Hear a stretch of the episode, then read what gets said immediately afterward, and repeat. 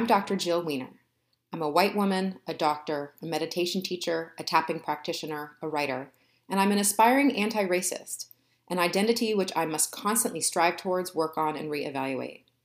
This podcast amplifies the powerful voices of women and men in all aspects of the anti racist space, from healthcare to spirituality to criminal justice, to provide a nuanced, honest, and educational examination of systemic racism. And I am so excited to have Dr. Nicole Peoples here with me today. Um, Dr. Peoples is one of my dearest friends and also a mom and also a doctor and she is a mom of a child with sickle cell and so um, we, we've had plenty of conversations about race over over our friendship and um, the deeper i've dived into racism and the way it pervades all the systems, I've been thinking a lot about healthcare and realizing that sickle cell is just one of these diseases that is so racially charged um, and, and and and such a big issue that I think a lot of people can learn from. So Nicole, thanks for being on the on the podcast on the show and and welcome. Oh, thanks. Happy to be here. Um, so let's talk. It, um, I guess let's start with you know, you you're what how how old was your daughter when she was diagnosed? Um, at birth. At birth. They do, yeah, I mean around birth, within months of her birth. They do regular screenings. Mm-hmm. I knew that I had the sickle cell trait and, and my husband had thalassemia trait. And when you put those together, you get a form of sickle cell. Um, so sickle beta thalassemia plus is what my daughter has. Um, so it's a little different, but we knew ahead of time that it was a possibility that she could have sickle cell. Okay. Okay. And so what has it been like for you as a mom? I mean, we, there's no, you can't separate the doctor and the mom in there. Um, it's all, it's all together, but I'd like to, to get a sense of um, what it's been like for you to be the mom of a sickle cell, um, a, a child with sickle cell and, and like what your experience has been like with the healthcare system, how, how it's changed the way you've seen the way that people with sickle cell are treated. Yeah. So, uh, you know, as a mom, getting any diagnosis of a child, I mean, is scary, right? And coming into it, sort of knowing what sickle cell was, um, I can helped and hurt how I felt about it. You know, it's like I I had probably more knowledge than most people about the disease when um, when my daughter was diagnosed, but at the same time, um, I just know what that looks like over the trajectory of a lifetime and what sort of interactions my daughter would potentially have with the healthcare system and that really scared me. I mean that really more than anything else. And sickle cell is a unique de- disease because um, it is sort of pinned by its pain right? It's that is the disease. The disease um, leads to chronic recurrent pain. And obviously as a mom you don't want your child to be in pain for any reason. Right. and to know that she has a disorder that could lead to just random pain. I mean, that was terrifying as well. So, yeah, I think I, from a, a mom's side, it was more of just the fear of what potentially suffering she would go through. And from a physician perspective, it was more of, oh my gosh, no, I don't want her to have to interface with the healthcare system. It's so t- for anyone listening who isn't medical, um, what, can you talk a little bit about what sickle cell is, um, and, and obviously the, the risk factors for it and, and, and the, the patient population who gets it. So sickle cell is yes. well, sickle cell is a disease of the, the blood cells, and basically your blood cells have a particular shape, and that shape allows them to go through the blood vessels. And then if the shape changes, it can clog the blood vessels, and if you clog the blood vessels, you reduce blood flow to a specific area, and that can lead to pain. Um, so, you know, the people who typically get it tend to, well, it's a genetic disease. So you have a genetic predisposition to get the disease. Um, and so if both of your parents have a trait, then and you get both of those traits and you end up with the disease. Now there are some people who just have the trait like myself, where I can't say for myself I've had any symptoms of sickle cell, but there have been people who have stated that even with the trait that they've had symptoms. Um, but um, typically, you know, that's how you get it. You don't, there's no other sort of risk factor for it. Um, and it typically um, affects people of African American descent and Mediterranean descent. Um, so you'll see it, particularly in America, you'll see most of the people who have sickle cell um, be African American. Um, but it's also highly prevalent, as you can imagine, in Africa, but also in the Mediterranean. So, so right away, it's already something that, like, in our country, only Black people have.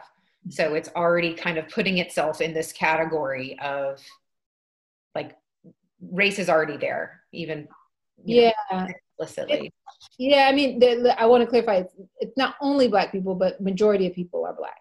Um, and it, when you learn about it in medical school, as you could probably remember, um, it is a disease that we categorized as, you know, as Black people, right? So Black people have this disease. There are other diseases that other groups, you know, are more likely to have. Mm-hmm. Um, sickle cell has always sort of been attributed to being African, uh, people of African descent. Um, do do people in the like of Caribbean descent have it, or is it like is there common? Yeah, I, you know, so, and I haven't really looked into this. I guess the uh, prevailing theory is it's sort of survival of the fittest. Um, so I think at some point there's there's a theory that um, because it protects against malaria, so that is the one thing that sickle cell does do. It protects people from developing malaria. Uh, malaria is a disease that is um, uh, popular, um, uh, uh, endemic. In, endemic, sorry, to you know the African continent, and so that that's why sickle cell was able to thrive in that area. So if you look at sort of evolution and genetics, that's the theory as to why it's prevalent within our genetic code um, more than other people's genetic code. So because it it um, prevailed in our society um, because it had a pr- protective um, component. But I don't. I, I, honestly, I haven't. I haven't looked into you know whether or not that's in fact you know evolutionarily true. Is what but it like who knows? Yeah. And that's what we were taught. So I mean, um, so that's what I, I I know about that. But yes, yeah, so if you were to look at Carib people, um, Caribbean Americans or Caribbeans in general, then they would also have that same genetic code. Okay. So so you you're you from what I've you've told me, like your daughter has not had a whole lot of sickle cell crises and, and interactions with the healthcare system, but so in the ones that she has had, what have you noticed about the way she's treated and and and how was that kind of what has that taught you about the the the, the treatment of of these patients and also of the the racial and racist implications of it um, I, I think, you know, the first thing is, is I have to sort of give the little backstory about sort of how I've seen sickle cell be treated um, as a physician. Mm-hmm. Um, and that how that has sort of colored my lens of how my daughter is treated or potentially can be treated. Um, and so as a clinician, we know that pain, I guess everybody doesn't know this, but pain is often um, undertreated in people of African descent. Um, historically, there was a theory or a thought that um, people, Black people, had a higher pain tolerance. So pain didn't affect them the same way it affected white people. This was goes back to you know hundreds of years ago in medicine, where um, you know Black people were uh, that research was done on them, and you know they were um, surgery was done on them without anesthesia because of these theories that black people had a higher tolerance to pain it wouldn't hurt them the way it hurts everyone else and that sort of theory um, has kind of per- been pervasive within the medical system. Um, and so you take that and then you add on top of that sort of the perception um, of black people and drugs. So another perception within our country is, is that black people use drugs more. And so when they come in, in contact with the healthcare system, they're seen as people who want to take advantage of the system to obtain drugs. So you take both of those things and you work in a hospital that is heavily populated with black people, you're going to come across people who nurses, other doctors who treat patients a certain way based off of those preconceived notions. And so I saw that a lot in my training. I've seen how black people are not considered to be, you know, oh, that person is lying about their pain. They're not really in that much pain. You see that over and over again. Mm-hmm. Um, and you see that they're undertreated, right? So you see that they're prescribed left pain medicine. You have nurses who will have the order to give pain medication and still not give it. Um, so that sort of is the backdrop. But then you add on to that a disease where the treatment is pain medicine, right? And even more importantly, understanding how to manage sickle cell disease is in itself a sort of a subspecialty, right? So if you're reading the literature, the literature says that you have to give a certain amount of pain medicine to sort of prevent the pain from getting worse. So you have to give high amounts of, of pain medicines early on. Um, and most doctors don't know that. And so what they do is they they treat sickle cell patients the way that they would treat anybody who's in pain, and that's inappropriate. And so um, you'll see even there's studies on this that show that people with sickle cell are undertreated. Their pain is consistently undertreated. So I knew all of that going into this with my daughter. Um, but I also knew that as a resident and early on in my career, that I also had those same preconceived notions. Like I didn't quite understand how to treat sickle cell. I didn't know how aggressive you needed to be, how much pain medicine to give. And so I can say for myself, I probably undertreated people. And so one of the things that was really sort of shocking to me um, is that you'll see that not only are these patients undertreated, but then they're they're stigmatized, right? So when they do come to the hospital for pain management, that's the reason they come because they're in pain. When they come to the hospital for pain management, you'll hear nurses say, you know, talk about them in certain ways. Um, and I just remember, you know, being a hospitalist working in the ER, I would admit patients from the ER where nurses would say, "Oh, she's she's not in pain," or I'll get calls in the middle of the night saying, "She's you know asking for pain medicine, but she's on this she's on her telephone or she's watching a movie," um, to insinuate that she's really not in pain. Mm-hmm. So then, when my daughter um, had her first crisis, um, the thing that I would do, or the thing that I learned, was that I had to distract her with things like TV or I'd have to distract her by talking to her, giving her something to get her mind off of the pain. And that was my first realization that, you, you know, pain medicines aren't the only thing that help you get out of pain. There are a lot of distractions and things that you can do to kind of you know modulate your pain. But when i thought about that i thought about all the patients who were doing that. I whenever you go into a sickle cell patient's room they're usually doing something. They're usually watching tv they're on the phone they're doing something to keep themselves active so that they're not thinking about the pain that they're chronically in. Um, and it wasn't until I experienced that as a mom of a patient with sickle cell that I realized that I was stigmatizing and that oh, all the nurses were stigmatizing and all these other doctors were stigmatizing their patients for doing what they needed to do to get their pain under control.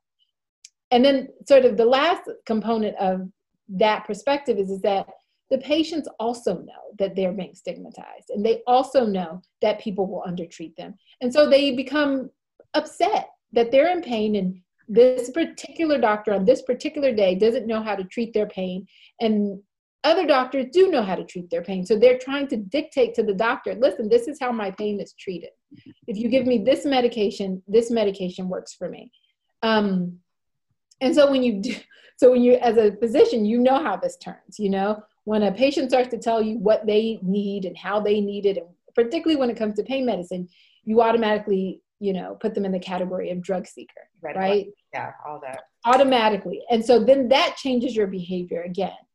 Um, so, you know, having a daughter with sickle cell, having to go to the hospital and having to have them give her pain medication was actually really hard for me.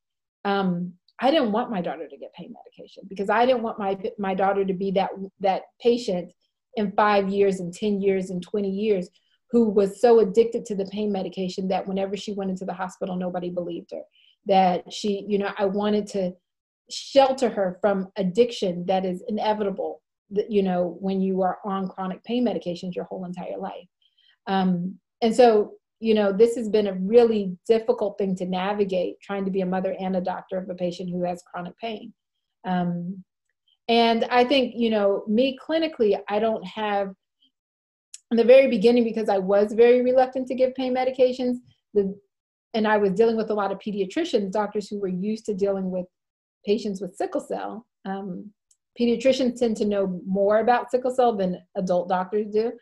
They kept, you know, they would keep offering me pain medication. I remember the very first time we went, they kept offering me pain medication, and I kept saying, "Can we give Tylenol? Can we give Motrin?" And they were like, "No, we can give Dilaudid. We can give fentanyl. These stronger medications." And I was really reluctant. They were the ones sort of pushing it on me until I realized, no, my daughter is really in pain.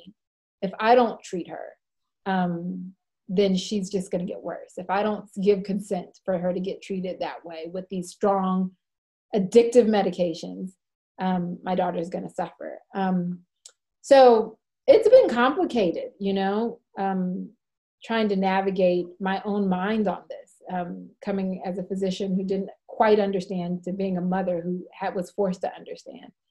Um, and you know, I think I've been a little bit luckier than most because um, because I I I understood how the healthcare system worked, and um, I also knew that the typically I would try not to tell the the nurses and the doctors that I was a physician because I didn't want us to be treated any different.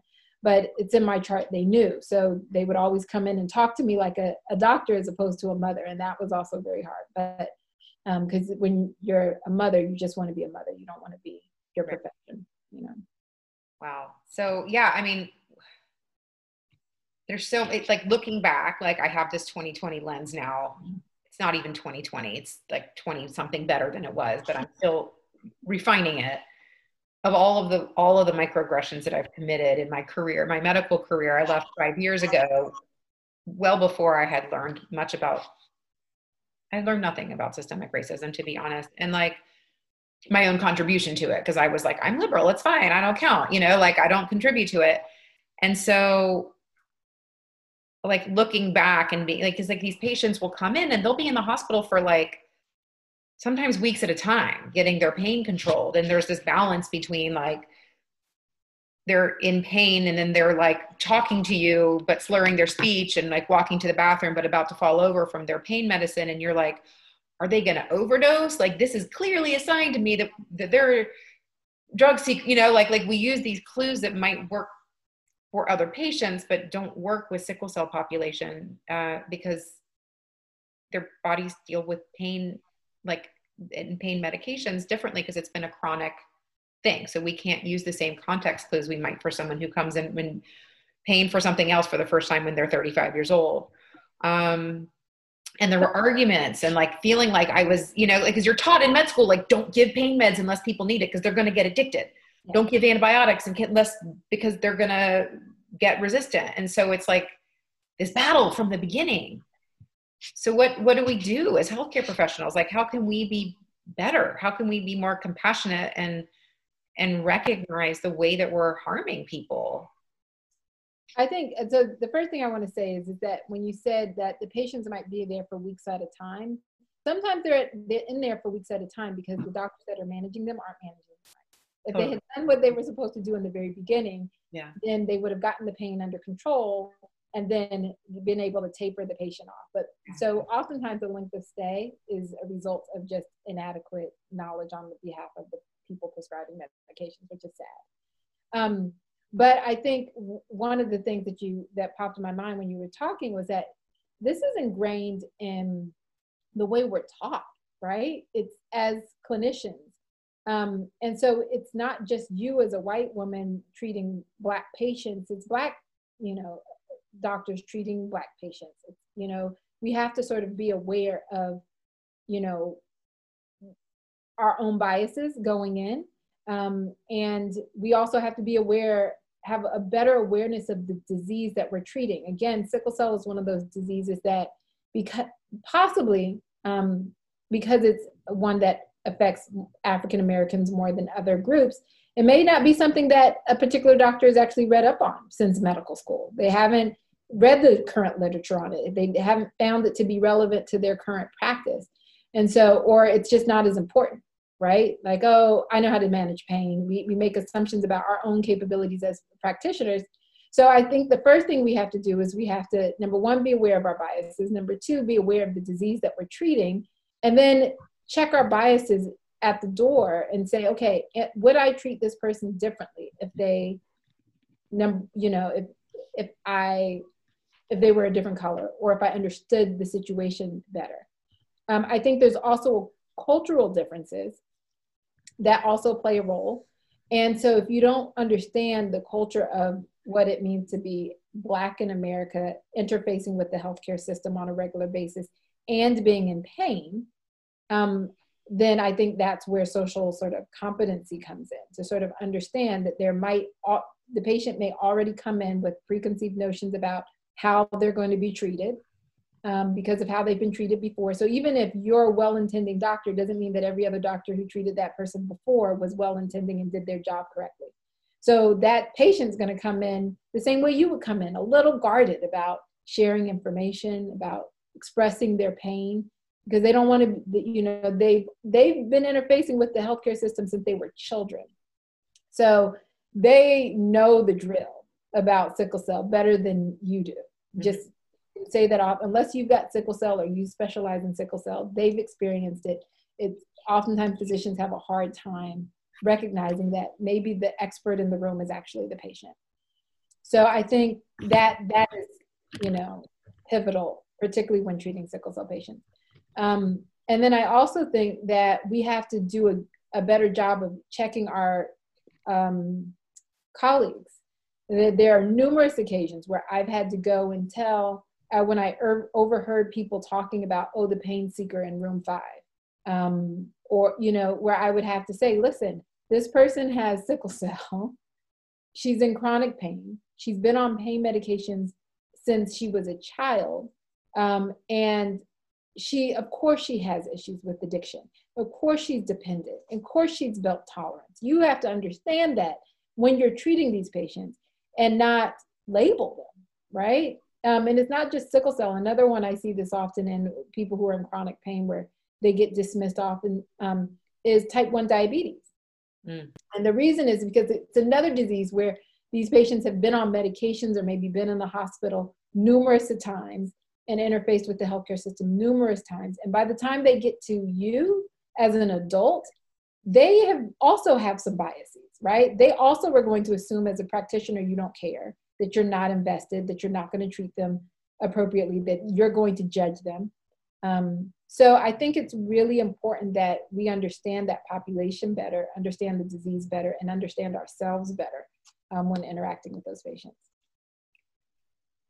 Oh gosh, it's so God. You know, the number of times I've been like, yeah, they're whatever. They say they're in pain, but they're on their they're on their iPad, they're on their phone. You know, like like that that that. It's so ugly. It's so.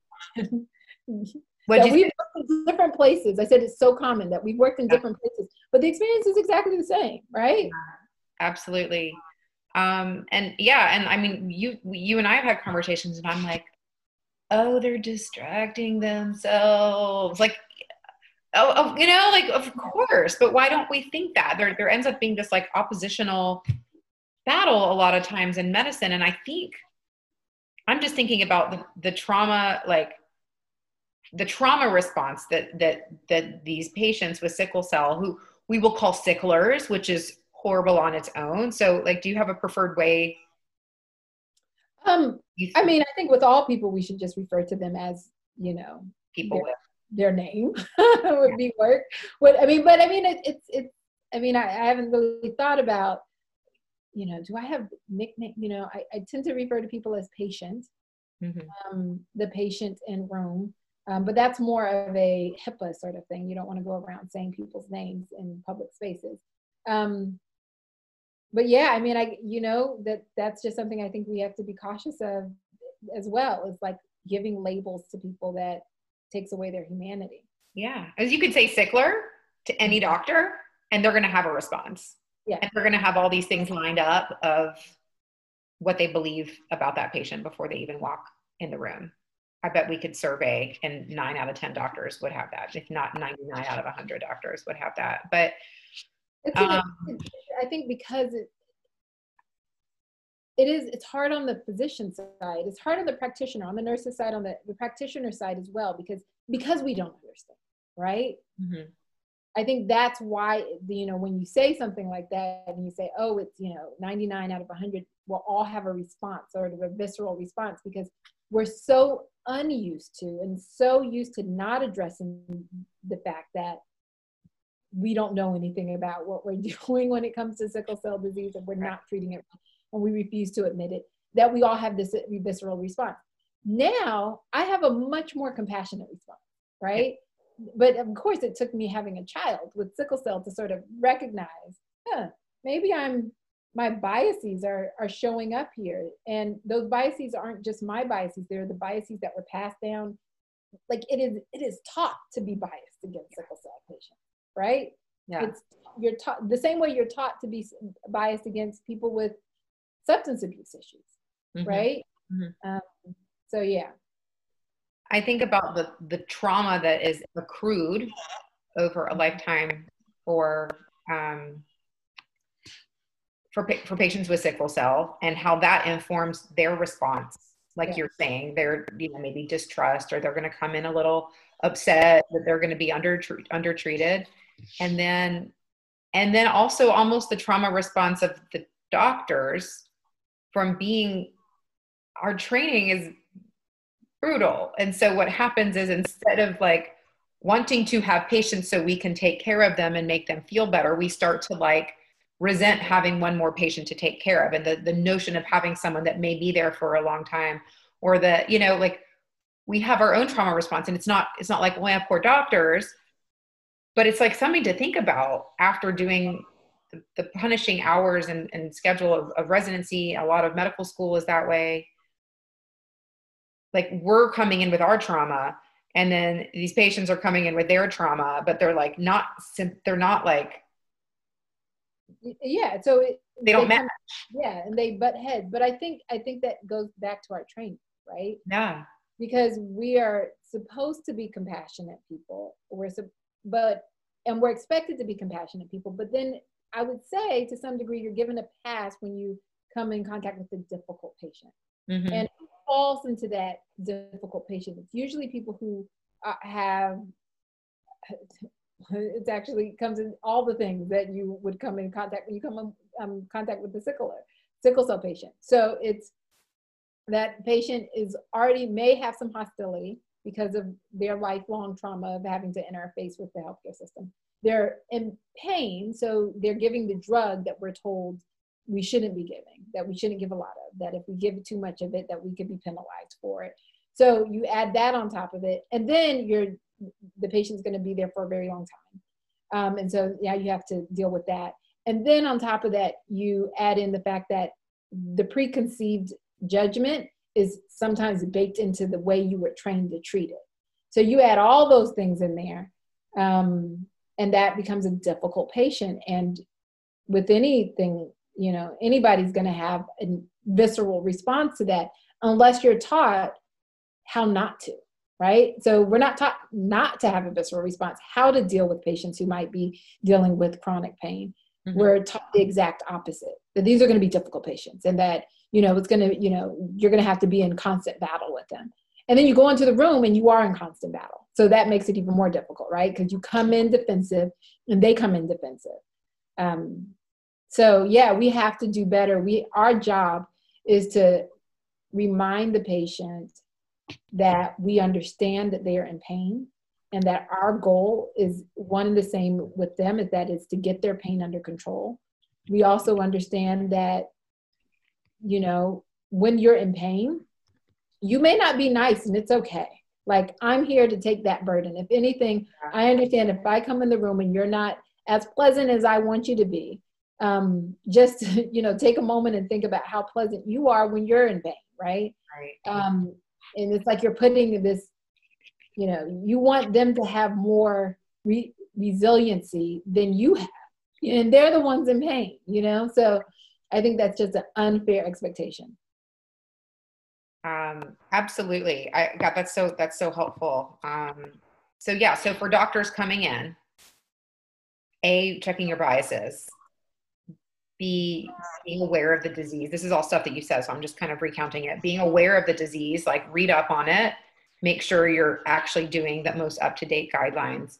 Um, understand the cultural differences. And the distrust isn't because Black people are distrusting people, it's because white people have done so many bad things to Black. We didn't get at this, but it's important to say that the healthcare system has done so many things, society has, but specifically in the healthcare context as well. Tuskegee, um, you know, so many different um, bad things to Black patients that the distrust is there pa- passed along. It's a cultural thing, but it's totally understandable. So understanding that and then but checking- it's passed along, it's then re- reproduced, right? So yeah, though you have these big major things like I think the father of OBGYN was given that title because he did these experiments on black people, yeah. black women without anesthesia. Um, there are those big things, right, that happened a long time ago. But then the culture of medicine has not changed that much. I mean, one of the things that I think is actually really interesting is, is that how we, um, the very first thing you learn in medical school is how to sort of, or when you're presenting a patient, is to give their, you know, name, their age, and then their race. And that always threw me for one because I'm like, why is their race important? Like, if you think about it, not really important. And the reason why we do that is because a long time ago in our culture, in the, the medical culture, we needed to know their race to make to know that you know how to treat this patient right so if you worked in a hospital where they had black and white patients it was important to know that this patient that you just are talking about is a white patient. I'm supposed to treat this way. And this person is a black patient who may not get the same treatment may not get the same level of care may not have the same. Thing so that whole idea of adding race in there shouldn't be there anyway yet we still teach that to medical students today. Yeah. So that i think it's not just the things that happened in the past. Yeah. It's the how we still structure healthcare yeah that's so powerful and i was also like because we're we're taught that it's like well certain patient populations like for example a lot of times people who grew up were born and grew up in asia can have hepatitis b transmitted to them i know you know this but for people who are listening transmitted to them from birth and and it can cause so you would want to know theoretically that someone is from asia you know chinese or from somewhere in asia because they'd be at risk for that if you're talking about they're coming in with like liver related complaints or something. But that's not how it's used. Like that's what we're taught that that's what it's about but it's not at all how it's used. And you're blowing my mind right now. I didn't realize that the origins of that was sort of like well they're white or they're black so they're going to go have this treatment or that but totally makes sense. It's just we don't get taught that. Yeah, and yeah and I, there are there are situations like you said where it is important but that but it's it shouldn't be standard right? It's not like something that you need to know about every patient that comes in. Um, if it's relevant if it's relevant history but it's not relevant in most of the cases. Um, yeah and the other thing that happens is we only say it when they're not white. What ends up getting passed through is like we assume they're white unless you say that they're not. Like I don't know how many times I've heard, you know, 55 year old white female or Caucasian female versus black female or Asian or some, you know, some other uh, ethnicity. So it's just another example of the like pervasiveness of, of whiteness. And it's kind of um, triggering almost. I mean, to me, it's kind of seems because sure. the moment you say black, I think it then you start you start to formulate an opinion right like if you have biases that are even you know that are conscious or unconscious the moment you give that detail you start to play to whatever biases that whoever's listening to right mm-hmm. so you mm-hmm. say black female and then you say is coming in with pain well automatically that's to if you have biases which most of us do that's to trigger something if you if you say asian if you say this is a 45 year old asian female or particularly asian male we're taught you know in these cultural cultural competence arenas that there are certain things we're supposed to attribute to like asian americans that they're stoic and they don't they don't show their pain they may be in pain but they don't show it and this is important to know however now what we've done is we've now added a bias that is general that may not be generalizable right and so you see somebody and you just make these assumptions. And I think that's dangerous, right? Particularly for people who aren't trained to be able to use these things. If we're just, a lot of times in cultural competency, we're just sort of cutting the surface of things that we should possibly think about in a, particular um, patient population. But if that person who you're teaching isn't really aware of the complexities of a cultural group, then they may be using those biases inappropriately. Um, for example, you, oftentimes when people talk about blackness, they talk about poverty. So the moment you say black, somebody might be associating poverty to it. So they assume that every person who's black is impoverished or may not have good access to health care or may not, you know, so it's, I think mm-hmm. it's a tricky situation. I think our training has to be more comprehensive so that we're not giving people biases to think about the moment that you use their race. Right, right. And also not to forget the like countless systemically racist policies that have led to that perception of poverty and that actual that reality of poverty for a lot of mm-hmm. people that's not because it's black. Like that's because racism made it that way. So so yeah and we don't learn any of that. I don't i don't remember right. learning any of that. Um yeah it's so interesting so for my um, conscious anti-racism course for healthcare um, a doctor named stacy schmidt who's at um, uh, a, a, local uh, county hospital here she she did a video and um, on social determinants of health which are these sort of social things that can lead to health issues and they come up a lot in in patients who have been marginalized in by our, our systemically racist society in various ways. And she starts with a case study. It's so it was so brilliant. She was like, you know, 48 year old guy, uh, missed, you know, come scheduled for your outpatient clinic. He's he's been a no show the last two times. He's here. Um, last visit, he was noted to be non-compliant and uh, wanting pain medication for his chronic such and such. And he's coming in to see you today you know and, and it says something about his like maybe about his education maybe not mm-hmm. and she's like reads the case and then she's like okay ask yourself in your mind is this patient black or white mm-hmm. and i was like oh my god she didn't say race like she didn't say black but my brain automatically assigned him to to that and i know that i'm not the only one that happens to because she wouldn't have made that example otherwise but like she's like what are you making assumptions about his education level? And what are you this? And and it goes into talking to people to understand more why they are what has led them to come in in the state that they're in mm-hmm. and and understanding their adverse childhood events and all these other things. But it was just so powerful. It was like oh crap. Like i was like i failed. I failed so hard but it was so eye-opening because it's like we we all have it. And and it it just is a sign that we need to work on it. And and and it's in us. It's not out there. It is out there but it's also in us and and us meaning white people. And i i can't speak for black people but you were just saying before that black people you know medical professionals you have the same we a lot of the same biases. We, we hold biases um, and we we perpetuate racist ideas. Um, we you know we're trained in the same schools that you're trained in for the most part I mean, with the same sort of educational biases, right? Um, and if you're not raised in an environment where you're getting the counter information, right, where you're learning about all of these racial disparities and how that they play a role in the lives of Black people, if you're not in an, in an environment where that's part of the education as well, you're not immune from having those biases, mm-hmm. right? Um, which is why you see so many, uh, you know, people who who are black who also go along with racist policies, right? So I think it's important that it's more likely that black people may have a better understanding because they may have gotten that education from the home, but they definitely didn't get it from the school. Um, and we went to the same, you know, we had the same curriculum when we talked about history. Yeah.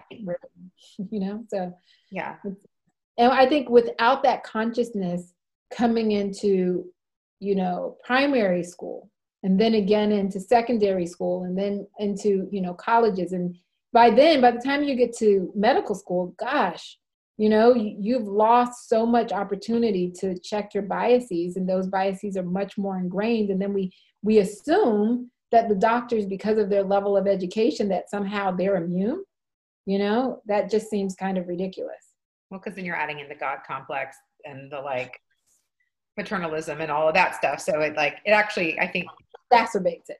Makes it worse. Exactly. Exactly.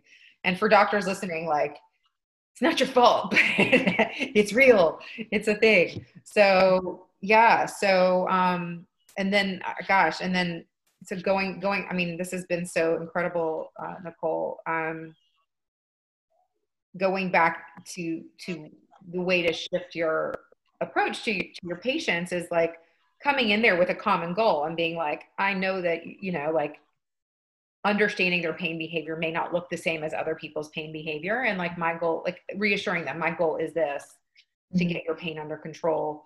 And i love that. It's okay if you're not pleasant. Do you, do you suggest that people say that like out like explicitly?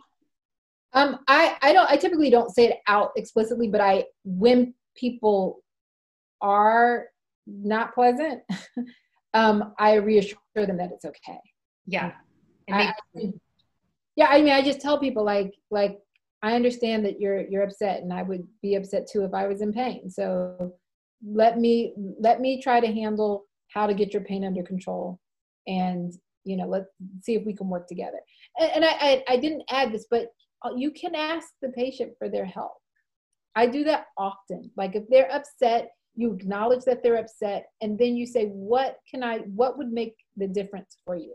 Right? What am i not what am i missing? What is it that i that you were looking for me to do that's not being done?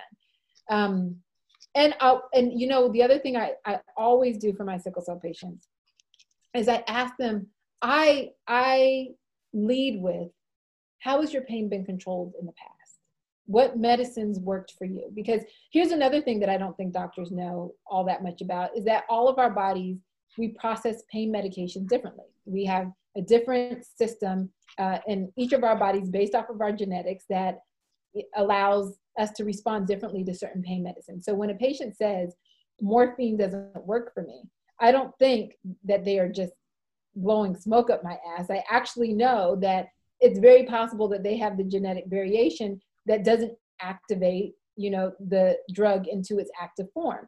So i think again that's a education. I think most doctors were taught that but they don't know how to apply it. And if you know that and you understand that then you're more apt to ask your patients who have pain not just your sickle cell patients but people who have been on pain medications. What have worked for you before? What pain medicines have worked? Because um, they can particularly as sickle cell patients they can tell you how to treat their pain. What worked and I've had patients say, I get Dilaudid every hour. With breakthrough pain, I get, you know, Percocet or whatever it is. And if that's what's worked for them, why are we so reluctant to do that for them? And if you look it up in the evidence, it shows that giving Q1 hour pain medications in sickle cell patients is not uncommon. Um, so I, I think that that is also something acknowledge their pain, but also ask them for their help like what are we holding on to so damn tightly? Like mm-hmm.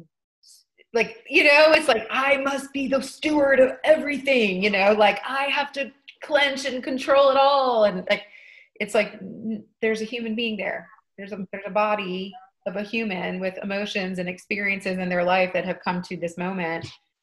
They are not here to torment you. It's not about you you know? And like it feels like it is because medicine is the training just kind of like I think a lot of times can like beat the compassion out of us, but um, in different ways or, or uh, just change the way we approach interactions with our patients, which is so tragic. But um, I think it's encourage just to just remind people to encourage them to read the literature because the literature on how to treat pain in sickle cell patients is different than the literature on how to treat acute pain um, in a patient who hasn't had chronic pain for their entire life. Yeah. Um, so I think it's important because it may sound out of the box like, well, you know, why would I give that much opiates to a patient? Read the literature and you'll find out why. Yeah. Yeah.